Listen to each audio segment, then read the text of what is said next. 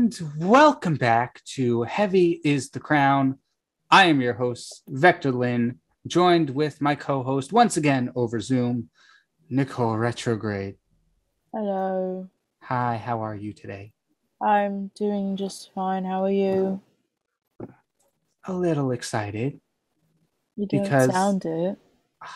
I'm always excited. A little excited. Are you mocking me? Yes. Anyway, I'm excited today because after a long time of rumors and a delay, Shinedown's uh, Leave a Whisper, Us and Them, Amar, Sound of Madness, Amaryllis, Threat to Survival, Attention to Attention, seventh studio album, Planet Zero, is released.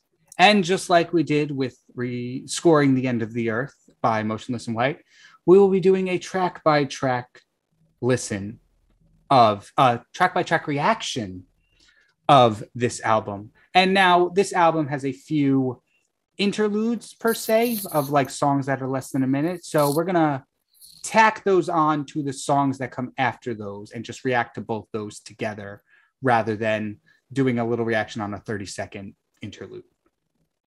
How does that sound, Nicole? Scrumptious. What an interesting word. I'm glad you say so. Anyway, we're going to start off with our first two songs.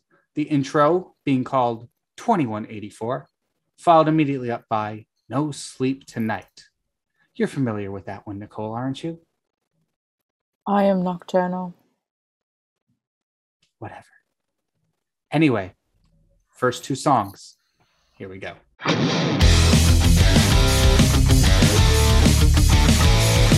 Hmm. Um I'd say an interesting start to the album. And I'm not I'm not talking really about the song. I'm I'm very hung up on the intro, the 2184 hmm because have you ever seen Stranger Things, Nicole? That I have not. Hmm, okay. Um, Loki. I think that Loki would be the next best example. That I have seen. You you know those like old time like you know what was her name, Mrs. Time or whatever, hmm Clocksworth, whatever it was. what was Yes. it? I, I don't recall. Mrs. Minutes. That was it. That sounds about right. Um, you know how she was like that 50s almost retro kind of character. Yeah, You're are you familiar with those kind of like that era of commercials? I believe so. That that's Yeah. what the intro sounded like to me. Hmm It sounded like a 70s, 80s kind of commercial, hmm which is very interesting because that's not something we've seen in any of the singles released. I believe you've heard some of them. I don't know if you've been following this album as much as I have. Yeah. But the tone of this album isn't really a retro look. It's more of a look back on the past year, couple of years, and what's going on. At least that's what Brent Smith, the frontman, said in one of the interviews he did. Um, and so to have this kind of not glam rocky, but uh, like chimey little chime, for lack of a better word, at the beginning is a very. Interesting way to start, in my opinion, based on what I've heard. And I'm interested to see how the rest of the album goes. Mm. And that was a 23 second clip. I haven't said anything about the song yet, but I'll let you go now. Um, I I agree pretty much with the introduction as well. I just wrote, you know, that it, it very much reminded me of like an '80s vibe, um, but it also sounded like an introduction to like an '80s kind of movie, Right. or it almost kind of reminded me of like something that would play when you're on like a ride, at like Disney or something like that. That's what it reminded me of. Yes, Oh, very much agree. Um, so I guess for the intro, I'll give a five out of.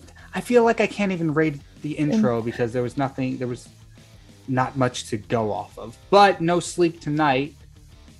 Once again, felt a little lighter than the other singles that we heard, Planet Zero and Saints of Violence and Innuendo specifically. Daylight was more of a calmer song, so you can't really compare it to that. But it was interesting because, Mhm. like, I don't know, I didn't love it at first, but the more times the chorus went on, it grew on me. But I wouldn't say so far it's my favorite on the album based off of what I've heard so far. I understand it's track number two, but that's just my thing. And I, I, I was able to see the message they were going for and stuff, which I thought was pretty cool. But overall, it just was just uh, nothing that really stood out to me about that song. That's fair. Your Um, thoughts? I I also thought that this is also kind of gave me like an 80s vibe, but less Yes, of, I did like- hear that too. yeah, like a little different from the introduction, but definitely like 80s rock kind of vibe. Um, and I too will not be getting any sleep tonight. I simply don't do that. Of course, you don't. And I, I enjoyed the song. I, I did too, but just not as much as I've grown to like other Shinedown songs, and that could just solely be because of I've had time to listen to them rather than this first time around. Need it to Which is why, which is really my issue with reaction stuff. Like, a first reaction is good and all, but like, you really can't get your truest feelings on the song because sometimes you grow into a song. We'll have to do an update. Later on, this is how I truly feel. Year a year later how do i feel about planet zero Well, I'll see you in a year from now. oh i hope If i I don't, block to see you you by then. year what If I don't block you by then. anyway 2184 feel like i can't rate because there wasn't much to go off of no sleep tonight 7 out of 10 I don't know what I'm basing this off of because you are more of a of a a well-known fan of Shinedown than I am, but I I think I will give it a six of ten. okay fair enough. Moving on to the first single and title track of the album planet zero.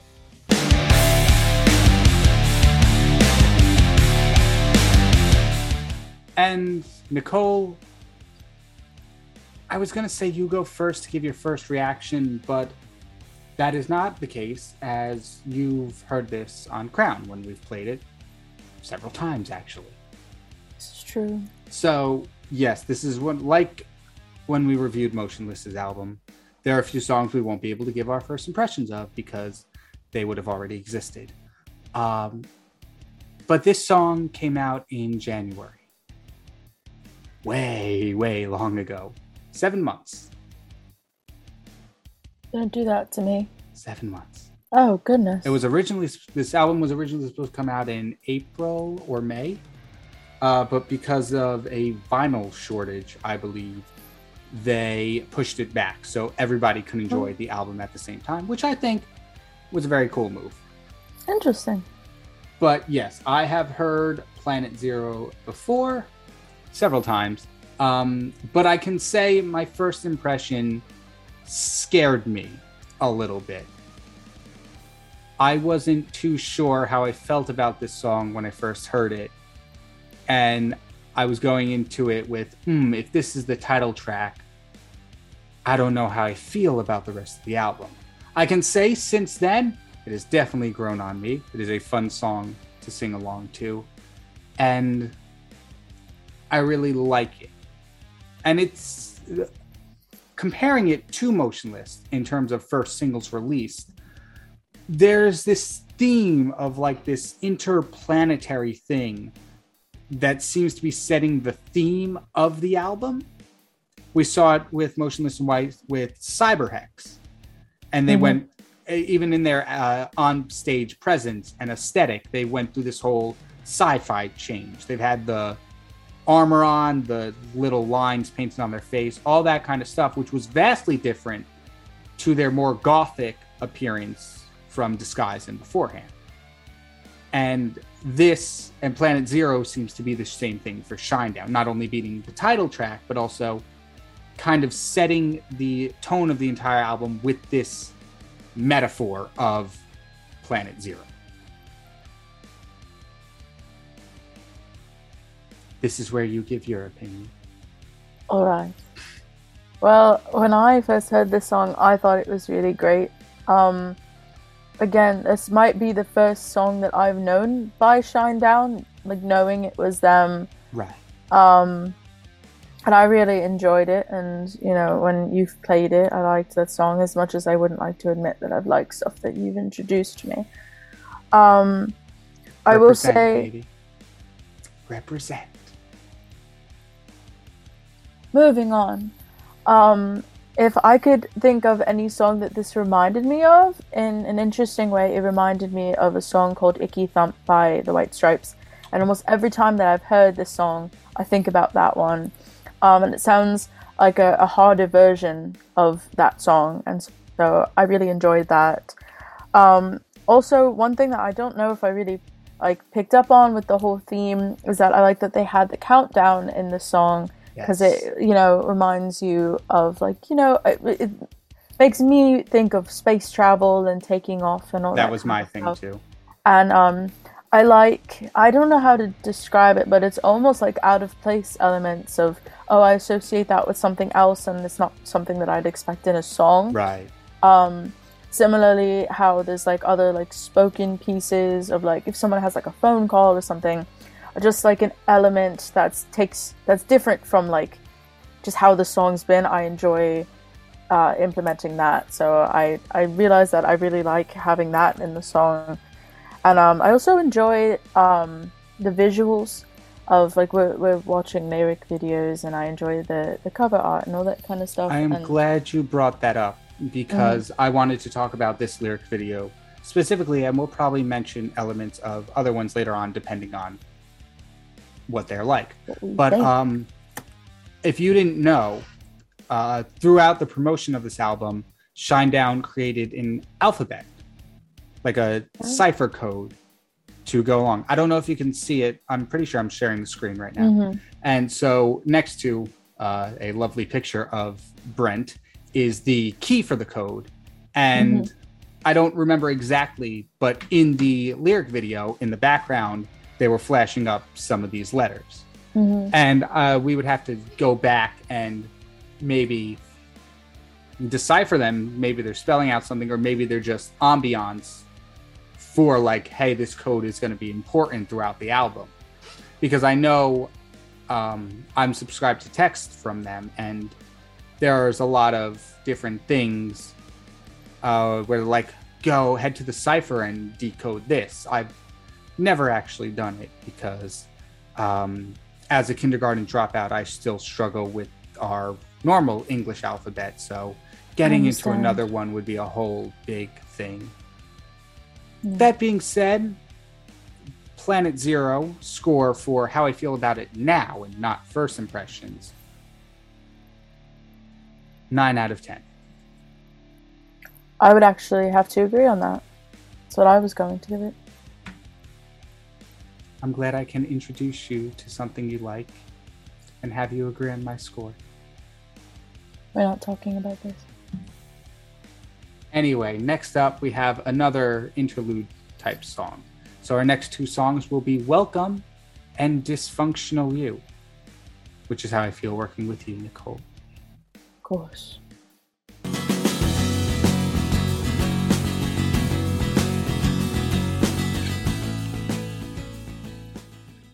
Nicole, the song's over. It's time to give your thoughts on it. Oh, hi. Hi, welcome back to the show. What did you think? I thought this was good. That's it. No, that's not it. Um, I was going to say that I enjoy this song, and it, it doesn't. It's very. It's different from the other songs that we've heard so far, in my Yes. opinion, because it's it's a little bit of a more like tamer vibe and like a little more calmed down. Um, but at the same time, I feel like that does help with like it seems like these lyrics are a little bit more like raw than the other ones. Yes, that's the word I was And- looking for.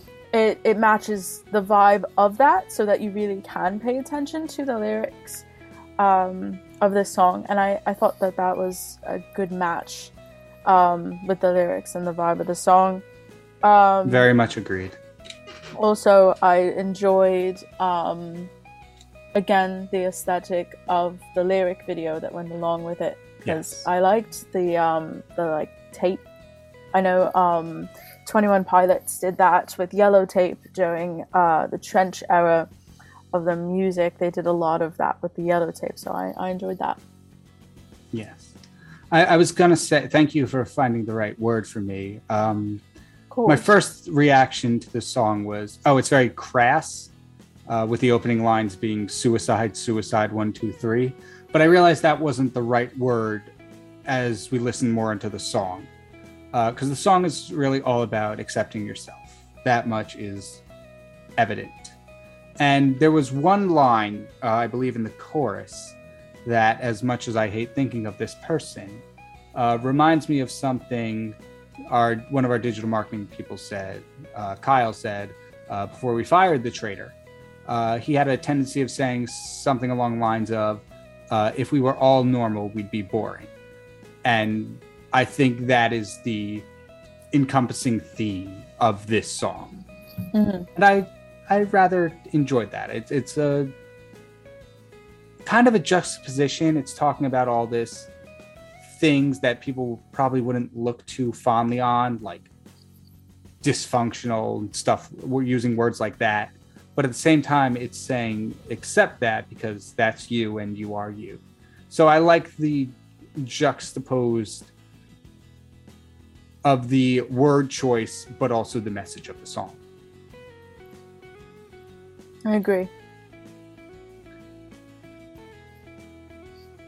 So overall, another seven out of ten for me.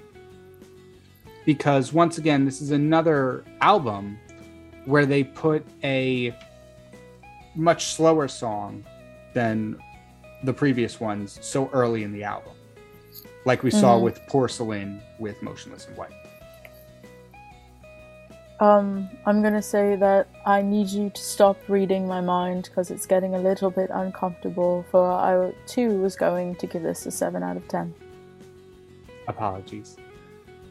But I'm not going to stop. Anyway, welcome to We Need to Talk About That little interlude.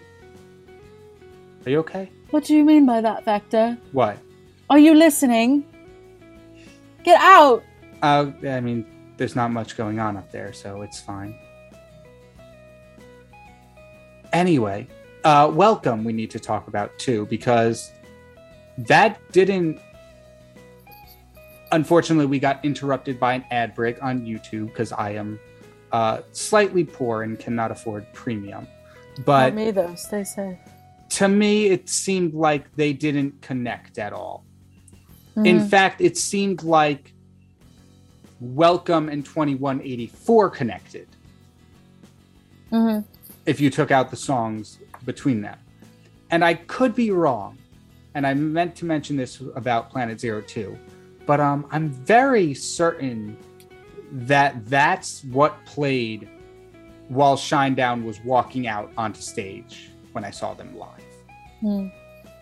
It might be some kind of version of that. I don't know if it was that ex- specifically, but it was very much that voice and some kind of speech like that, Mhm. which I thought was cool. But once again, it's got that 80s Stranger Thing kind of tone to it.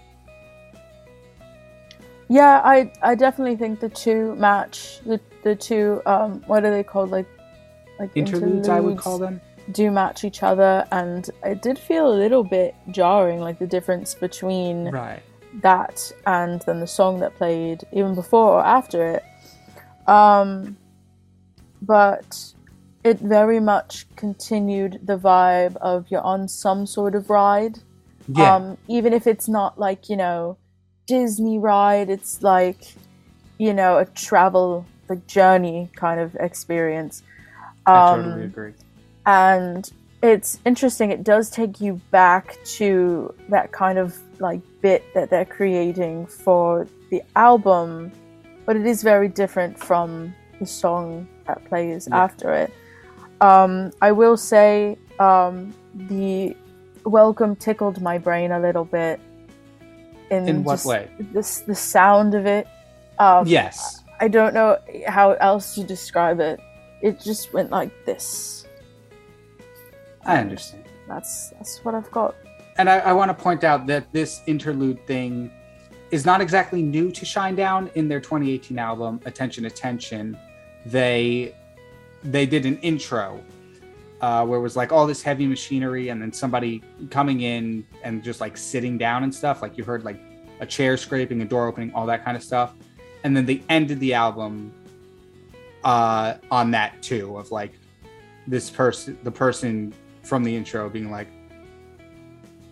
relaxing and just like taking it all in because that was a concept album. I also want to mention one last thing real quick about Welcome. Um, because they it seemed so jarring with the song that followed it. It reminded me of Black Veil Brides. Uh, it was their 2012 album Wretched and Divine, where throughout the album they had these interludes called fear transmissions that pushed the story forward, which makes me wonder if Planet Zero is also somewhat of a concept album slash rock opera, like Attention Attention or Wretched and Divine was.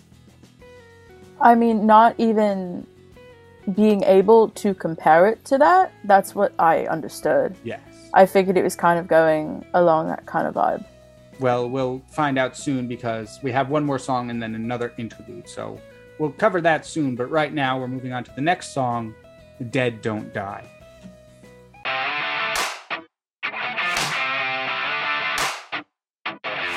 All right, now we're getting back into Shinedown. I like that one a lot.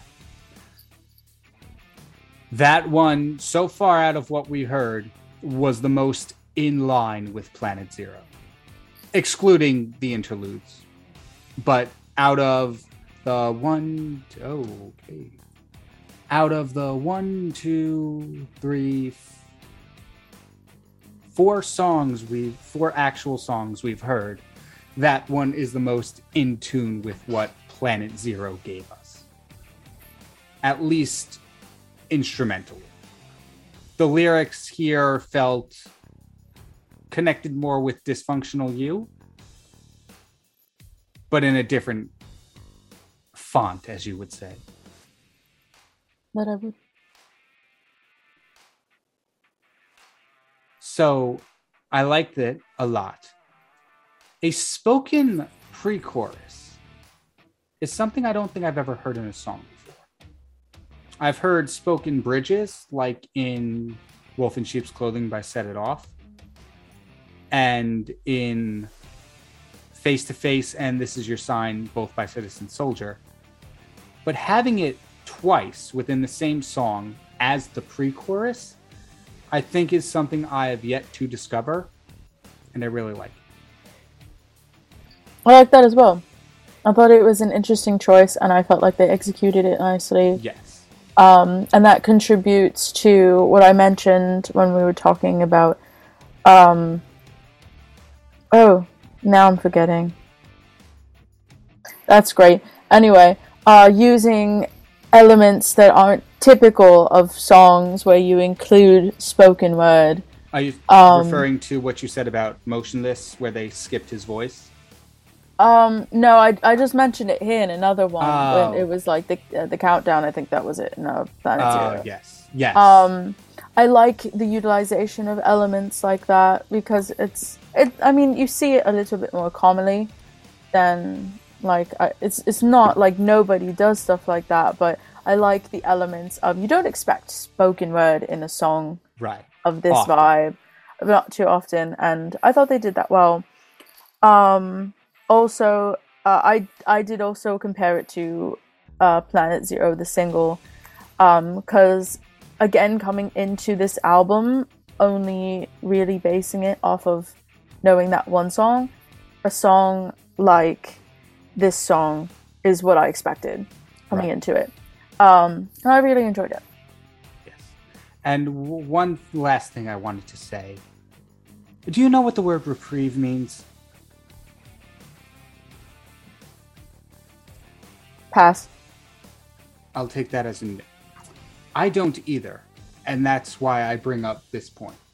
So, reprieve, looking it up, means cancel or postpone the pun- punishment of. And that is a word that I would bet not most people know the definition of, at least the mo- most average people. And I say that because I admire them Because you're for incredibly using average. Joke's on you, I'm below average. I'm different. But I say that, that because so often in my writing, I wanted to use big words or words you don't typically hear in a song because the rhyme, because it worked with the rhyme and it worked with the story. However, I was always dissuaded from using them because I'm like, these aren't typical words you would hear in a song. And so for them to have reprieve, which I wouldn't know going into it, and you didn't know going into it, and I, like I said, I bet a lot of people wouldn't know going into it, um, makes me realize that you shouldn't be afraid to do things just because they're not, they haven't been used in the songs you heard of. And because of that, I'm putting my score for Dead Don't Die at an 8.5 out of 10. Understandable. I will be giving it an 8 out of 10. Interesting. Um, Oh, I will go ahead. also do a quick comment that uh, it's kind of interesting that you bring that up because uh, there's a bunch of songs that I've listened to, um, you know, just in my lifetime where I will now hear certain words that I have not heard before the song. And um, of course, I'm forgetting them off the top of my head, but I'm Of going course. to credit most of them to Panic at the Disco, where I feel like they've used a bunch of big words that I didn't know at the time. And now every time I hear a word that I learned from their song, I automatically think about them music. And so maybe it's a good thing to put in something, some words that people don't know, because then forever they will associate that word with the song that they first heard it through.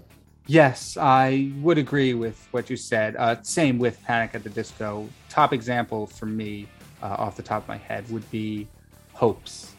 I was unfamiliar with what that word was before, and I think you have a similar story. Uh, same song, actually. I don't think you've ever heard the word high before. What do you mean by that? You're short. Anyway, time to move on to the next song. It is another interlude. So we have standardized experiences followed by America Burning. Here we go.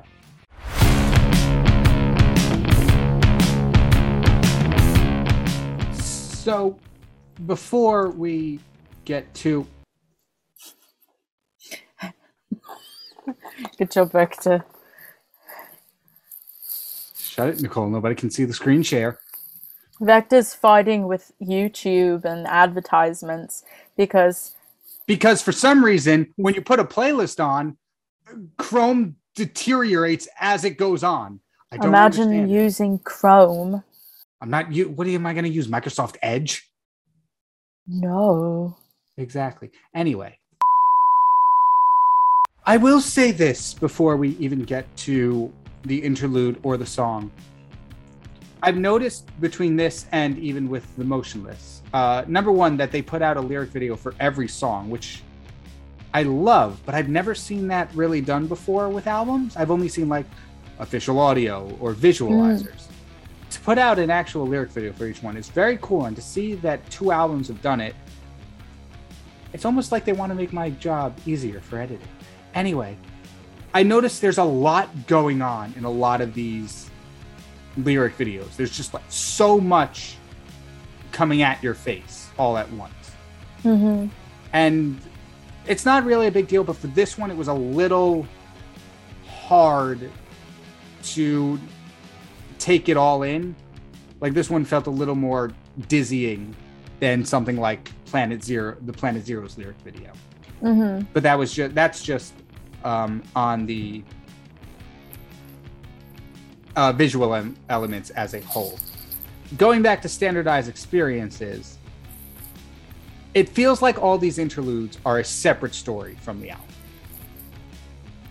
I see what they're doing, and they're uh, they are pushing something hidden underneath all the tracks, and they do fit to where they've been placed but it feels like they should be listened to separately, one after the other, without music in between. Mm-hmm. Especially since they all have that string of 80s Stranger Things vibes. Mm-hmm. Um, I feel like that's true, and I I like how it's kind of like woven between the album though because I think the point of the interlude is it's trying to distract the listener from the meanings behind the lyrics of the songs. It, Interesting point. hmm I feel like again going on that theme of like you're kind of on on like some sort of journey. I feel like it's kind of like like if if the songs versus the interludes were like characters, Yeah. It's like the the protagonists are the, the actual band that's doing the singing of the, the songs, Right. and the interlude is kind of like the antagonist and the enemy kind of like distracting the listener from what's going on and i feel like that's incredibly prominent during um, america burning because I was that just going to say this song specifically. yeah is about you know the reality of like you know the thought of the like american dream is kind of ironic because america doesn't seem to be as much of this amazing powerhouse as it likes to paint itself to be. There's a lot of you know the reality is there's a lot wrong Right. with the country. No matter what your thoughts are on the country itself you think that there's something going on because there's there's a lot. And i feel like it's almost like the interlude's kind of like no look the other way like there's this this journey going on and everything's I, I, I do see that now. mhm, it's fine just Um, follow these instructions and Exactly. you'll be okay yeah I do want to bring up something about the interlude because you showed me while we were still doing the show live. You showed me an album, and I forget the name of it, but it had really interesting interludes like this, talking about like vision and sound and stuff like that. I forget the band or the name of the album. Is any of this ringing a bell? um i mean i'm sitting here thinking of how to work a room by superette That is it. i believe that That's was exactly what it is, uh, Mhm. thinking of. I'm getting those vibes from it it hmm i was thinking because that too of the weird voice and the and what you mentioned now, the whole distraction angle that this is taking, which is which could be why, if you look at it now, it's the track listing goes intro, song, song, interlude, song, song, interlude, song, which is America Burning, which we just listened to, and we have another interview interlude Mhm. right after this. Yeah, I think it's it's all placed very strategically. Yes. And track listing, Mhm. I don't think people give enough credit to track listing. Mm-mm. And Adele mentioned this. Um, not that I listen to Adele, that's not music, of course, because there's no instruments, but Adele mentioned something, or uh, actually was an activist on something, in where she got Spotify to remove the shuffle button on albums on Spotify. You could still shuffle an album if you would like, but that's no Mhm. longer the default setting. And her reason was Oh. We put the tracks in a specific order for a reason. Mhm. And you can clearly see it here, like with what you just said with these interludes. That's really interesting because I I believe I do remember that, and I don't think I realized the change because I I don't use Spotify that often, but I know when I used to, it just it did kind of shuffle everything. Right. um, on their end, that might be a strategic move of oh, if you don't want to buy our, our premium version, you have to listen to it on shuffle and you don't get the full experience. Um, but well, I, they do that with playlist. I know. Yes, and that's why I usually use it on um, on a on a computer rather than on mobile, Right. um, because it does really take it away. Take like the experience is different. There's albums that I've listened to for years. Um, you know, example again, Panic at the Disco, their first album, A Fever You Can't Sweat Out, is one of the songs that I know like the back of my hand. And then one time I think I listened to it on shuffle and it was kind of disorienting. Right. Um, but that's another album that also has an introduction and an intermission. So, you know, if you start the album out with intermission, it's very off putting. Right. Um, but no, th- there's there's a lot of thought that goes into something like that too, and um, that's why I'm glad that you know with this album and our previous reviews we've paid attention to like oh like you could tell when it's interesting when one song is you know you think it was placed diff- like in a different Right. spot or something like that. Especially tracks Um, that bleed into each other, and uh, clearly track listing is very important because we just spent who knows how long talking about a 43 second interlude. We haven't even gotten to the actual song yet. but I will start off talking about America Burning with this. It is the red, right, white, and boom of this album so far. Mhm. I don't know if you noticed that, but like in terms of just the instrumental tones, especially in the, intro, very similar to Motionless in White's song. And Mhm. also lyrics like, Is this apocalypse now? Relates to scoring the end of the earth as a whole. And who doesn't love a parade with gasoline and grenades? That that a line like that could easily have found its way into Red, White, and Boom by Motionless. Yeah, I, I completely agree. Um, I feel like um, you you said that this is they're like coming out of the pandemic album. Is that true? in a sense um Mhm. i think less about the pandemic specifically Mhm. more about everything just happening overall and i Yeah. think you can see it within this song specifically Yes, that that's exactly why I asked that because I I feel like there's like a depending on the artist or just the person in general, there's a lot of negative sentiment towards like you know just the country overall and how everything in the in the pandemic was handled and just coming out of it. There's just obviously we're in a very like you know uncertain time uncertain times. There's a lot of unprecedented time unprecedented times. There's a lot of tension yes uh, in these past few years. Um, you know, just politically, pandemically, yeah um, and so um, I thought it was interesting that it's it's pretty much the exact same vibe of the Motionless song, which you know isn't too different from the song America from many years ago. Yes. Um, so it is interesting that you know now we have you know it's it's not limited to one artist. They share like Exact- similar yeah. sentiments of again like I, I mentioned. Um, you know, America kind of paints itself around the world as like this big powerhouse and, you know, the best country. Um, but then you have songs like this that are just like, you know, it's not necessarily the reality. And the Right. truth is, there's a lot darker. especially in know, this song specifically this song specifically with the line uh, paraphrasing because i don't remember it exactly but um, it went like you might be woke but not awake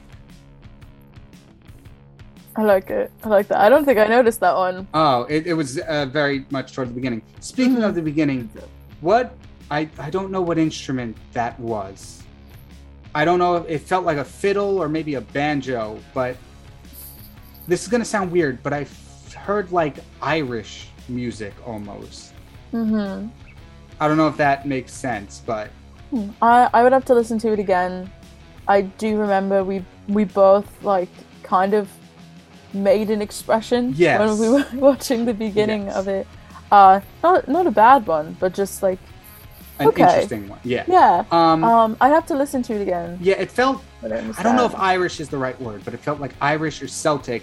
And I only say that because I know there's another Shinedown song off their album Amaryllis called I'm Not All Right that gives me very similar vibes, for lack of a better word, with that air quotes Irish music. Mhm. Okay. I mean, I've I don't know that song, but I mean, what you said the title is what? I'm Not All Right. Okay. Well, even that in itself, if they're trying to, you know, tie that song into this one, I think not- that would make sense. Maybe, I but I know if don't, they I don't are, think but- they're they they don't seem like they would be related. All right. Yeah, I mean, a Well, lot of this doesn't feel like related to anything. Like a big thing with Motionless is a lot of songs had partners, for lack of a better word. So I was reading the Genius lyrics, um, and there was little blurbs of what Chris said about them. And uh, he said, like, oh, sign of life and cause of death are related. Werewolf and porcelain are related. And then Mhm. obviously burned at both ends two to burned at both ends one. But I, I don't see a lot of this Okay. in this album for them. Mhm. But final score America Burning, 8 out of 10. I am going to say my final thoughts are happy 4th of July question mark. It's a good day to be British and I give this a 7 out of 10. God, you're British. Your opinion doesn't matter on this song. Anyway, moving on to our next interlude, and I'm interested to go into this one based off of what you've told me. Uh, we have our next interlude, Do Not Panic, followed by our next song, A Symptom of Human Being.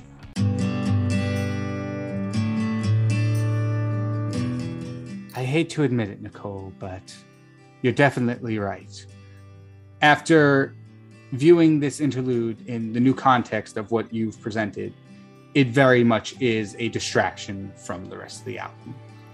Although I still stand by what I think you, me, and you both said, where a lot of these don't really line up with the song that comes after them.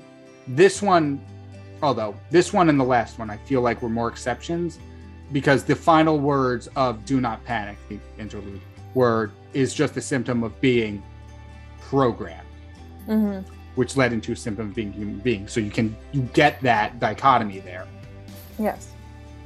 and it's interesting because they're not contradicting these interludes. Shinedown is not contradicting the interview with most of the time with loud, in your face stuff. Like they've done it. They have like Planet Zero, Dead Don't Die, America Burning, all that. But there's also they're combating a lot of these interludes with slower songs. hmm Like it, looking back on just their discography as a whole, this album has a lot more slower songs slash ballads than I think any other Shinedown record has had. Which is interesting because in that interview I mentioned before, of where Brent Smith was talking about the themes of this album, he also mentioned that sonically they wanted to go back to earlier Shinedown song. Uh, earlier Shinedown sound. I mean. hmm And I think they're doing this a little well, but in a different context because of that, because they have that slow songs, that abundance of slow songs, I should say. None of that related to the song at all. I just wanted to put that out there. Thank you. What did you think of the song? Because I have one Um, note and one note only, but I'll save it for later. Well, um, I I really enjoyed how the interlude um, introduced the song. Um, I also uh, my main note about that, um, of course, was the ending of it, but also I liked the line was uh, "What you see is not reality," which further proves the idea of it's like no, like everything that the band is saying and, and the ideas that they're introducing to you through their music uh, don't pay attention to that. It's not real.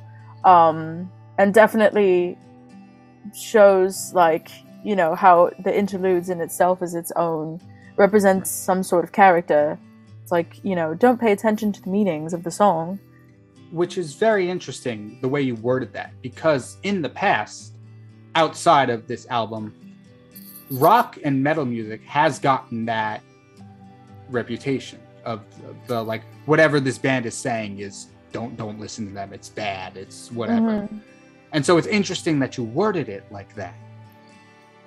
I just wanted to bring that up because i thought it was interesting. I don't know if that's what they were going for but it's I, I noticed that connection between what you said. Mhm. I mean, it's true. And um, especially like the rock and rock related genres. There's a lot of times where people will just kind of uh, assume that any you know music that's similar to that, especially the songs uh, where there's like vocals that are screaming, they think like, oh, those lyrics can't be of any value right what a lot of people do is if there's songs that have screaming vocals, they will just assume that they're screaming about negativity or promoting, you know, bad things like drugs and drinking and stuff like that. And then there's obviously not the reality of it.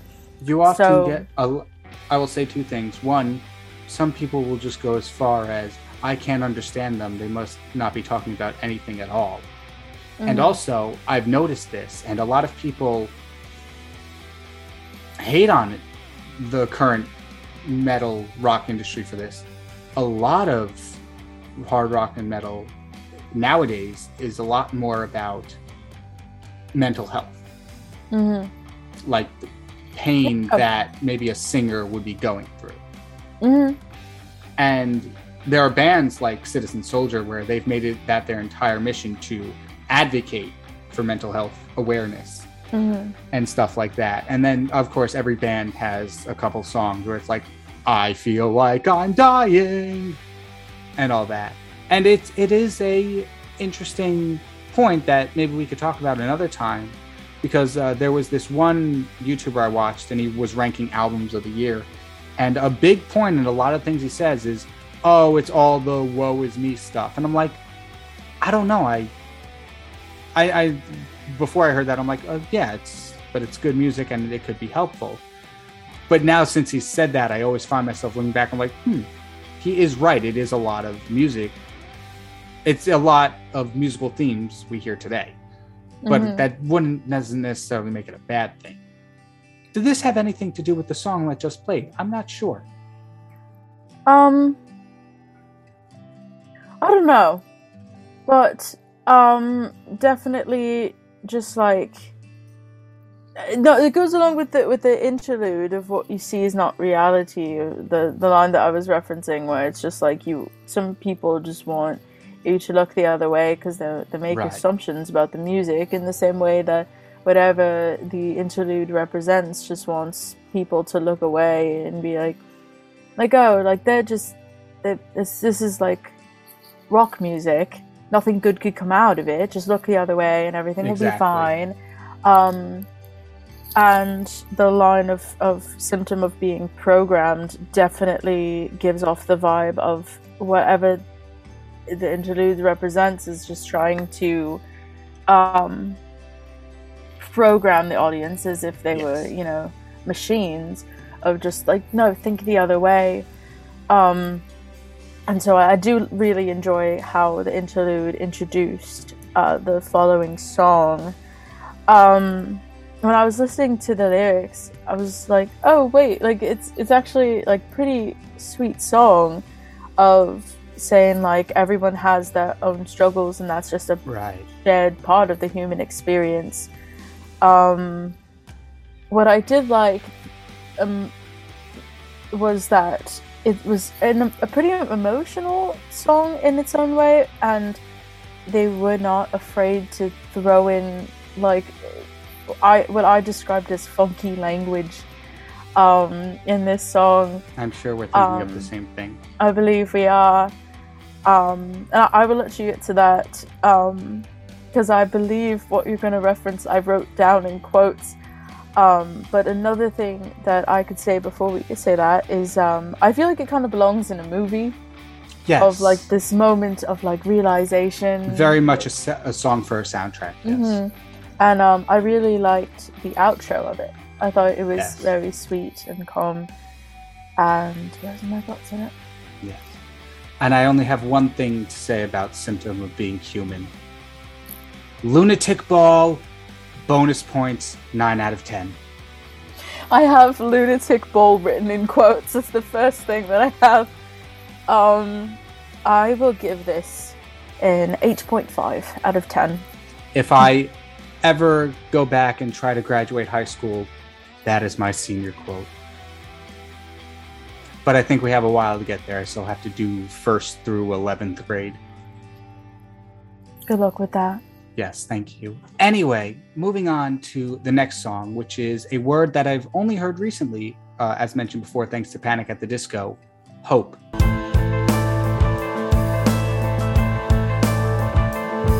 I'm going to admit, um, I missed most of that lyric video because I was looking something up that I wanted to talk about. Um, but I did notice this was the only lyric video that had the song credits. I did Was as well. Yeah, which was interesting. Yeah. Um, but what I was looking up was the fra- the meaning of the phrase "not a four-letter word," because I've heard that before, and I never I don't really understand. I never understood what it meant. Um, apparently, in the English language, a lot of swear words, uh, or what I like to call them, um, subtraction points, because they can't be played on the radio words, are four letters. Not going to give examples because I'm not going to say them. Um, but yes, so the meaning of blank is not a four letter word is meaning like it's not a vulgar or censored word, which is what they're saying here. They're, they're basically saying here hope is not a bad thing, which I thought was very Hmm. cool. Um, but I also felt this song really delivers on a song being titled Hope. I find it to be one of the most hopeful songs on this entire album. Yet another slow song too, which was interesting. It- a majority of this album so far has been on the slower side, which is not a bad thing, but it's interesting. Mhm. And also, this along with Daylight, so far, Daylight being another single, are probably the two songs I related to the most out of this album. Nine out of ten. Um, I also noticed that this was another of like the, the more calm songs on the album. Um, but I don't dislike it. I again, I feel like it matched the vibe of the lyrics. Um, but I, you know, coming out coming into this only knowing the title track, it wasn't really something that I was expecting. But I, Right. I'm enjoying it.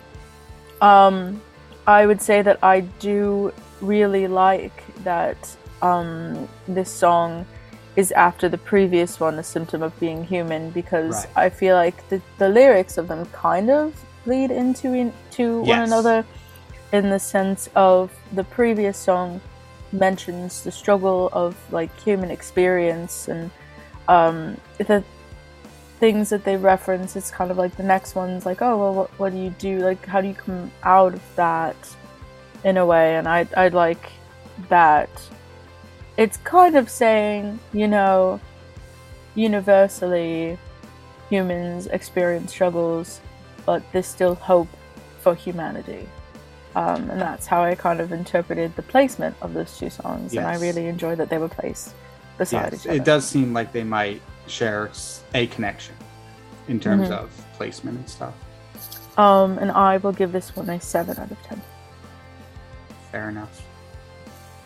Moving on, uh, we're nearing the end of the album. We just passed the halfway mark. It is a 20 track album, including the interlude. So we have another interlude and a song, A More Utopian Future, followed by Clueless and Dramatic. you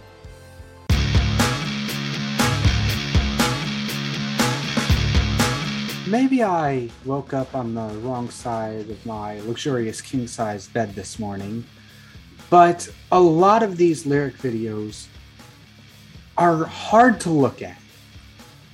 they very much have a lot going on, and it is almost giving me a headache to stare at them for an extended period of time and trying to read the lyrics. I think if Mhm. there if this was just a music video and this was the visuals for it, it would be fine. But the fact that I'm also trying to pick out these words in between this mess of stuff is making it a little headache inducing. Mm-hmm. And that has nothing to do with the songs at all. But just the imagery they chose is like I said hard to look at. I mean, I feel like in itself, I, I mean, I definitely have to agree. Um, I suppose, if anything, it matches the vibe of the song. Very much. Um, because I feel like you've you've commented on that mostly on the ones that are a little bit more like The heavier songs. the yes. heavier songs, um, whereas like the more calm ones have like you know better readability. Um, so I think that that was definitely a choice, but you know, in trying to pay attention to some of the lyrics, you know, it's, it's a lot going on for sure. very much. Um, they are.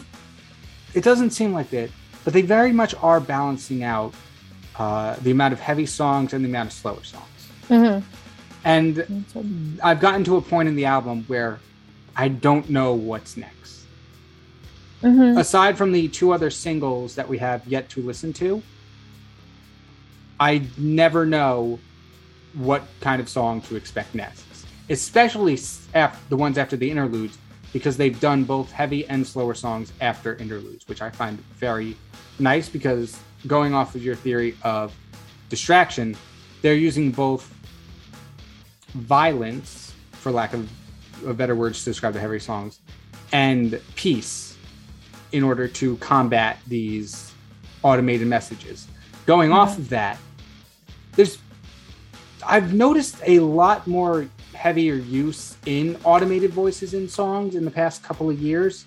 Mm-hmm. Uh, we saw it with Meltdown and Cyberhex for Motionless in White, but even before that, uh, Bring Me the Horizon, Parasite Eve had that too Mm-hmm. in the pre-chorus, and uh, Bring Me the Horizon again much longer ago. But Mantra uh, did the same thing with Mhm. Meltdown, where the final word of the chorus was automated voice. Um, but there seems, Mhm. at least noticing a pattern, there seems to be more use of it nowadays. I think a lot of it is also the automated voices are also becoming kind of synonymous with um, some sort of like higher power or something Right. trying to control others. And Just because it's Um, so lifeless, that's why it mhm. works so well. and the irony in that is like you know if if there's an, a robotic voice it's it feels like there's no meaning behind it and Right. then it that and that reminded me of kind of like leaders in a way just like sending an automated message it doesn't really have a lot of substance to it Right. it um, reminds me of when I would get like a letter of some sort, and you know how you're supposed to like say sincerely and then a Mhm. space and then the name, and then the person signs it, but someone signing one copy and then they photocopy it Right. so that you get a photocopied signature. It's almost in the same way, in a strange way, similar to like, um, you know, oh, we're gonna simply control these people. Let's Right. just type some words into a computer and have some like robotic voice say it, and then they'll believe it. I'm waiting Um, for the day uh, where we're listening, where we're reacting to a song, and there's an automated voice, and it, all it says is, "We've been trying to reach you about your car's extended warranty," and that's the chorus. Mhm. Maybe that's how the album will conclude. Maybe. That's that's what it's all about. and I feel like we've made a mistake combining the interludes with songs because we really do have a lot to talk about them because there is a Mhm. much more deeper meaning within these interludes than I've noticed in other albums that Mhm. have multiple interludes, which It- I find interesting. I mean, in this one too, we're discovering, you know, so they in the interlude, it immediately references Hope, which is the song before Right. it, and then um you notice now because we we referenced before that the interlude and the songs didn't really seem like they went together, and as the album progresses, they're becoming you know closer Very involved much so. one another because now the interlude is is referencing the previous song. So again, if it's its own character, we know that that it's paying attention to the activity of the band. Um, and so they're paying more attention to the messages that the band is promoting in the songs, and um, they're trying to like like change the thoughts of the audience, the same audience that the band is singing to. Right. And what I like also is in the beginning of the song, uh, Clueless and Dramatic, is there's words like change the rules and think for yourself. And in that, now not only do we know that the the voice of the interlude is paying attention to Shinedown, but the band is now paying attention to the interlude. Yes. So now the two are so closely connected, and it definitely feels like a great progression of a story, which I am so impressed about. I didn't doubt the band, but I didn't know coming into this that I, there would be this much bigger thing Very much. and this Yeah. whole story going along. And I definitely could see that the two are much closer connected. Yes. And I noticed there were codes in this one too, and I feel like at this point they probably do mean something and they're not just there for effect. Like if you decoded them, they probably said something.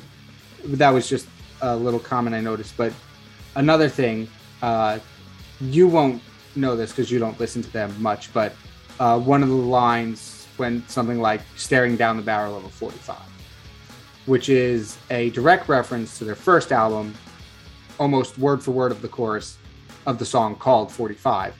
And I like when bands do this a lot. Ice Nine Kills um, in their 2018 album, The Silver Scream, during their song Rocking the Boat, they worked in all their all the titles of their previous albums into the song, which I thought was cool. And we saw it a lot with Motionless in White's newest album, um, stuff like Red, White, and Boom. They referenced America with the line "Home and Free, Sick and Depraved," which was a line from the other one. Mhm. And I, I do like when bands do this, but thing is, you can't overdo it. You can't Yes. reference something in enough songs. And it reminds me of a song that I've been working on. I'm not going to na- say the name of it, but um, where I'm shaping the lyrics around a lot of the sayings uh, me and my friends have. Mhm. That's all I'm saying on that. I don't want to give too much away. Of course not. Um, I enjoy that. And I did too. what I do like too is that you're right, when you try to push a reference to another song, it could be really obvious and um like kind of takes away from the song. Um but that that's what I love about like I didn't know that reference.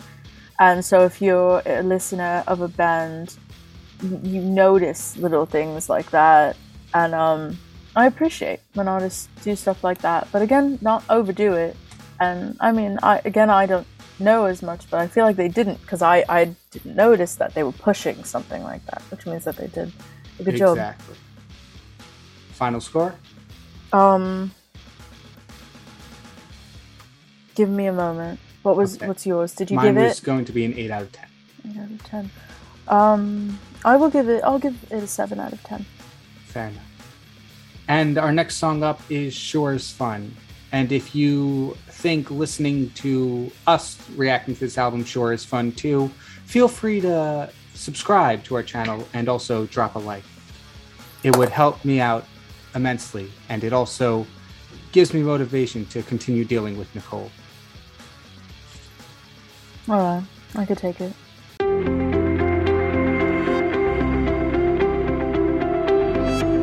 Well, that sure was fun. I rather enjoyed that song.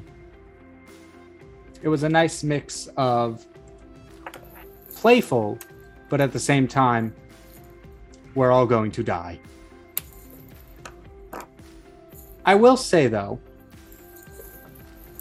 at the start of the song, I had to make sure nothing else was playing because the music and the melody of the lyrics almost didn't match. But that was just the verses. Once the chorus hit, it felt more cohesive. And I'm not saying either one was bad. I like the music and I like the melody and the lyrics, but I they they felt disconnected to an extent.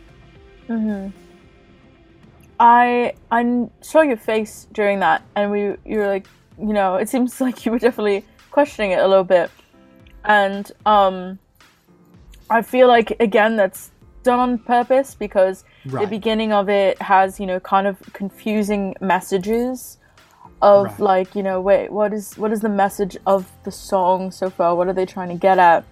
Where when they begin the chorus they're kind of addressing that. Right. um like they're kind of hooking the listener with the beginning of like wait what's what's going on kind of thing. Um and i i liked that i think you just described it as like kind of playful. I i don't know how to really describe the the sound of the beginning of the song but i really really enjoyed it. It was kind of fun. Um i think that was the point because uh because it's because sure is fun. Yeah, very um, tongue in cheek. haha. And um yeah i wrote funky sound. Um i enjoyed it. I did too. We'll take off points for swearing words, unfortunately. Mhm. Uh, they're not as prevalent in this album as they were in Scoring the End of the Earth, Mm, but they are two very different bands. And I Mhm. also say, visually, this is my favorite lyric video. i liked it too Yes. i liked it as well i it didn't seem as like in your face Yes, very Um, much. But also, the music wasn't as in your face either. hmm but I, I like also though this one wasn't as slow as Yeah. the slower songs on the album but, But wasn't, wasn't, as fast yeah as the other song. Um, so I really liked the, the playful balance of, you know, the album in this one song. Yeah. This this was a very nice song. Mhm. And final scores, um, unfortunately, because of swearing, I'm gonna have to knock it down. Six seems too low. Let's make it a seven out of ten. Well, then there's Nicole's scale of it gets more points for swearing, so I will give it a 7.5. Okay. Honestly, though, I, I would not give the song more points just for swearing. I did like, though, the. I felt like it, it was an artistic choice where was. it, it wasn't in your face. Yeah, And exactly. It so wasn't overdone. that. It would be really out of place at this point in the album for there to be just like There's been a few instances, but overall they've been clean. yeah. Um, Well, that's my thought. moving on. Uh, the third single off the album we have right now is Daylight.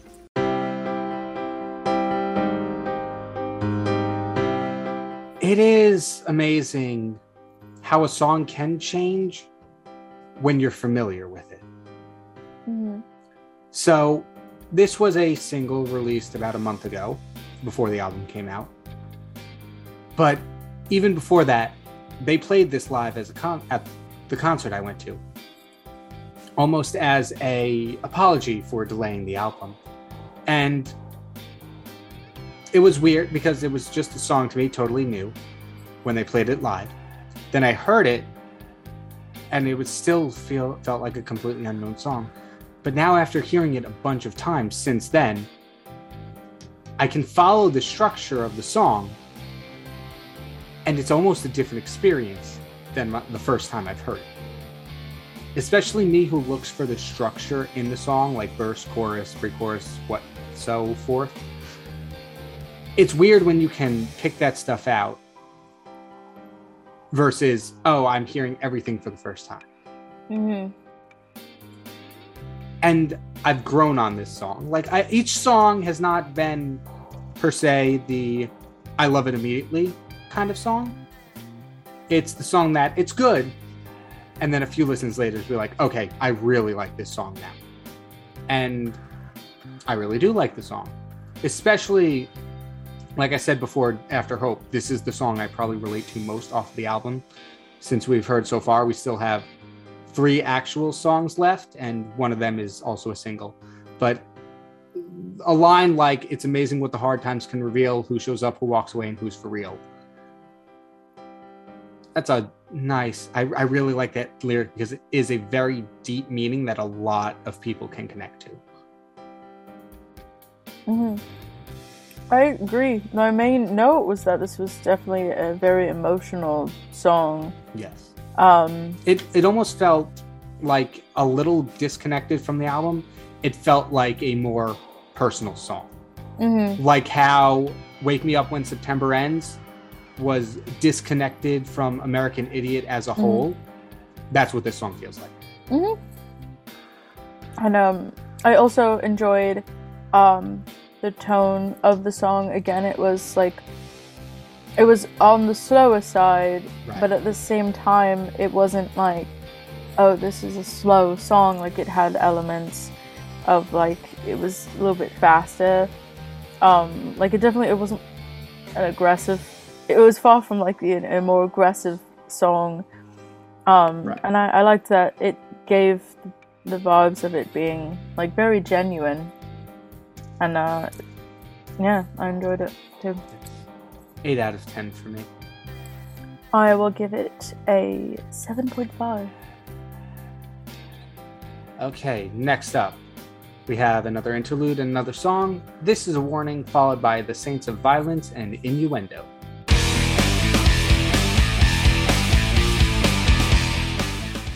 I forgot to mention this last time, and so I'll say it here before I forget. Um, I mentioned before how one of the interludes, I believe it was the second one titled Welcome, uh, is the song the band walk out to during their live performance.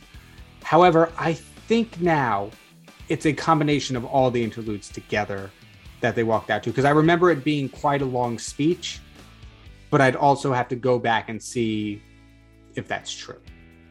Uh, that being said, it is still carrying that story of control that you mentioned before. And I'm not too sure of the connection between This is a Warning and Saints of Violence and Innuendo.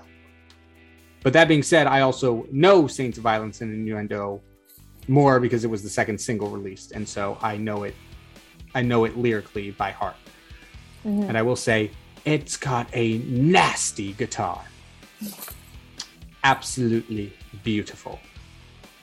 And also, I don't know if you noticed this at the end of the second verse, but he holds out those vote those that note for at least like seven to ten seconds, maybe. Mhm. And I, my only question is, how? Bonus points for that because he does it Built twice. different. Built different. However, minus points for swearing. And I don't know if I should count them as four separate point subtractions because it is technically the same line four times. At the same time, it is there four times, Alas. but minus points nonetheless. 7.5 out of 10. Well, I again think that the the interlude. I mean, it's literally called "This Is a Warning." Right. It, it continues the story for sure. Um, I felt like this one was a little bit more like dancey than the other ones, and like It did the feel like music that. itself was kind of upbeat, which is, you know, very contradictory to the words, which are like, you know, we're gonna turn you over, and we're gonna kill you if you don't Yeah. comply.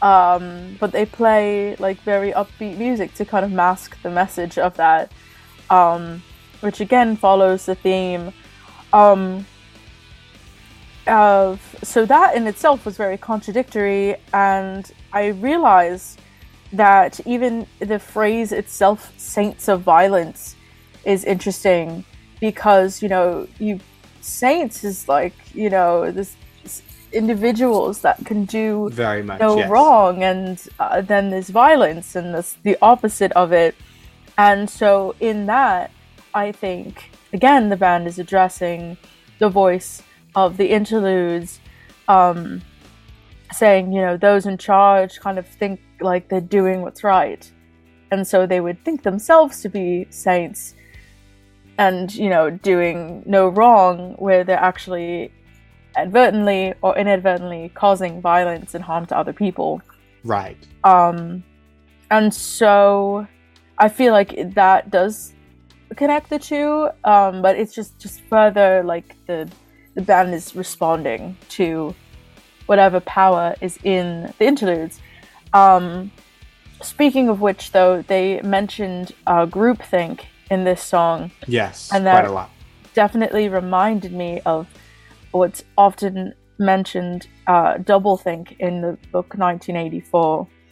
And this entire time, I was thinking, you know, it's kind of like Big Brother esque kind of voice, Right. watching over you, and we're going to make you think certain things, and you're going to comply to how we we want you to be, and if you don't, we're going to kill you. And so I think, you know, I wanted to mention that, but I didn't know if I should draw like a comparison between I think it's a fair to- comparison. but I I was waiting for like, oh, is there going to be like the right moment? And I think in in the pairing of uh, these these two songs, that was the the perfect time to bring that up because it's it definitely is again with the the dancey music. Like, hey, like just this is your your leader speaking. You know, no big deal. But if you don't pay attention and do what we want you to do, you're not going to live much longer. And I, that's I will take your word that for book it. too. Yes, Mhm. I will take your word for it though, because I've only read Animal Farm. I have not gotten around to 1984. Mhm. I feel like there's a lot of elements of you know that you know just Based on overall a my understanding, dystopian story. yeah, based on my understanding of what 1984 is, it, it, I am getting those kind of things. Mhm. Final score? We could give it an eight. Eight of ten. Fair enough. Next up, Army of the Underappreciated, and I think these two songs might be connected just based on the similarity in their names.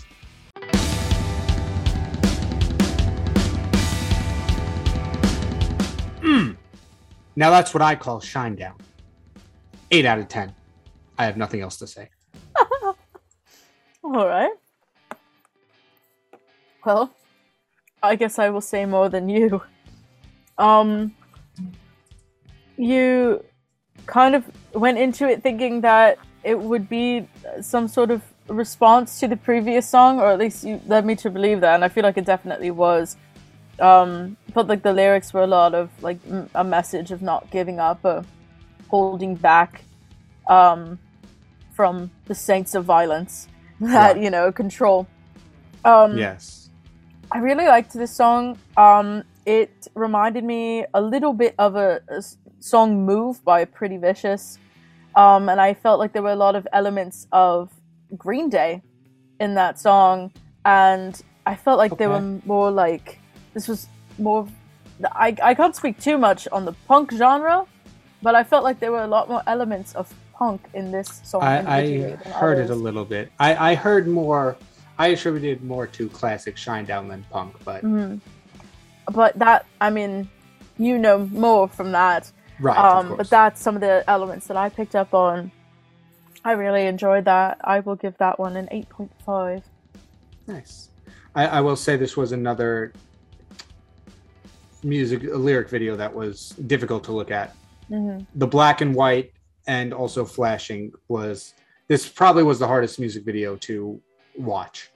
And this is I'm sorry, lyric video, which is why I and I've noticed it like mm, Motionless White had Cyberhex and Masterpiece. And I think that's it in terms of music videos. And I understand like these they take a long time to make. I've made a few myself, but it is very hard to look at some of these lyric videos, which is why I enjoy music videos a little bit more because there's that n- uh, next level story element to it. And don't get me wrong, there can be lyric videos that tell a story, but these ones are very much just imagery to go along with the song. Mm-hmm. Nothing else to add? No. All right. Well, we have our final interlude and our final track, Delete, followed by What You Wanted, to wrap up the album. Here we go.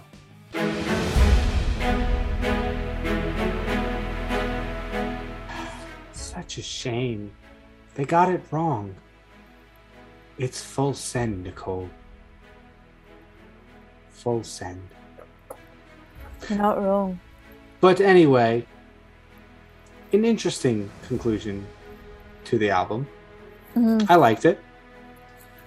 And Delete wrapped up the interlude storyline very well. Very video gamey this time in terms of the sound, Mhm. but also definitely wrapped it up. You showing like you, you can't leave. You're showing signs of free will, stuff like that.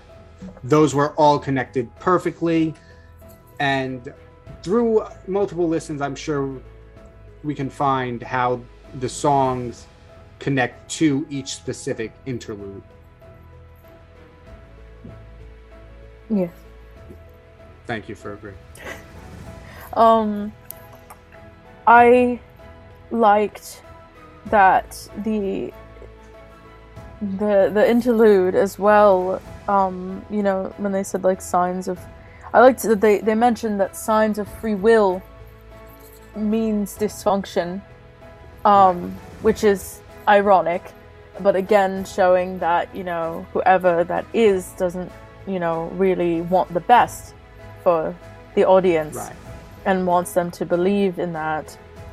Um, and then, so the end of delete, so the voice kept repeating the word delete, but Mhm. it kind of sounded like it was fading away or malfunctioning, Yes. um, which kind of led me to believe that maybe the antagonist didn't necessarily win. Um, That would be a then- good message, yes. hmm And I felt like uh, what you wanted is, well, first of all, they this they repeat the word goodbye, and I thought that was it's just like wow, this is really like they're again paying attention to the storyline, and they're wrapping up a story Right. by doing that.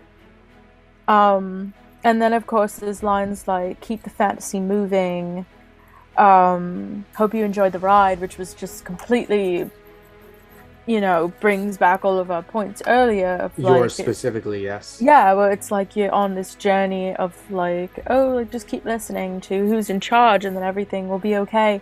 But um, that's why like the word fantasy is also part of it, where you know, again, whoever interlude represents is trying to keep up this illusion of like everything's fine, just follow our, our rules, and the band is like not quite. And so, in calling it a fantasy, they're showing that exactly. Um, I also liked that this song was not incredibly slow. Yes, but it wasn't Um, incredibly heavy. It was not. And another one of those songs that's like a, a balance middle. between the two. Yeah. Um, and to conclude an album with that kind of vibe, I really enjoyed.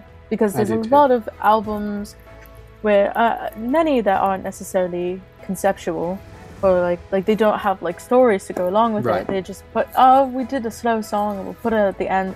It's still really good, but I kind of like that they did not do that Yes. you end it with an aggressive song for a album that is such a balance between the two would have like I, I felt like it wouldn't have matched the vibe as much as what they did end up doing so I, Yeah. I liked that they chose that Definitely.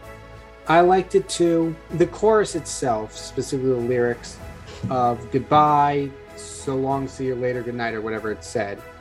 Mhm. It said exactly that, actually. Uh, reminded me a lot of the Sound of Music song. I forget exactly what it was, but yes when they say goodbye in all those languages, hmm felt very reminiscent of that. And the line "The Revolution is live" um, is interesting because that was the name of their tour uh, earlier this year, the one I got to go to with the Pretty Reckless and Diamante. Hmm. And so to see where this is where that stemmed from, or vice versa, was very interesting. Overall, though, uh, this song specifically a six out of ten. I'd have to agree with that one a six And moving on to our final thoughts on the album, I very much enjoyed it. I did too And I think I enjoyed it a lot more once you pointed out that the interludes had a purpose in what they were saying. and how they contradicted the actual songs on the album. I think once I noted, uh, once I looked at it at it from that perspective, I understood the album more. Mm-hmm. I because there, there's a lot happening that's a lot bigger than Very just much, the music in itself. So I'm glad that I, I, you know, looked at it from that perspective. Yeah. On the other hand, I'm not a. I like slow songs, but I prefer a lot more heavier songs, guitars and stuff, and all that. Uh, just a little bit more. So, the fact that there were so many slow songs here, uh, first impression wise, hurts the final score of the album overall just a little bit. But I'm sure through repeated listens, I'll grow into that. Mhm. That's understandable. Yeah. Any other final thoughts for you? Um, I don't know. I think you wrapped it up nicely. Um, this is the first uh, Shinedown album that I, I've listened to through. I don't know too much of the music, but That's lame. I really. Shush. No. Anyway, I enjoyed that I had the chance to really sit down and absorb the, the album as a whole. And, um, you know, I do appreciate albums that have storylines that go along with them. Very much. They are some of my favorite albums. hmm And I felt like they intertwine them really beautifully. And I like that you could feel the progression of it throughout the album, and it didn't feel pushed. I felt like it was kind of just an effortless, like, oh, these two things are happening happening simultaneously, and then they, as the album goes on, they're closer and closer in relation. And uh, I really appreciate that. Same here. Final score six, sorry, 7.65 out of 10.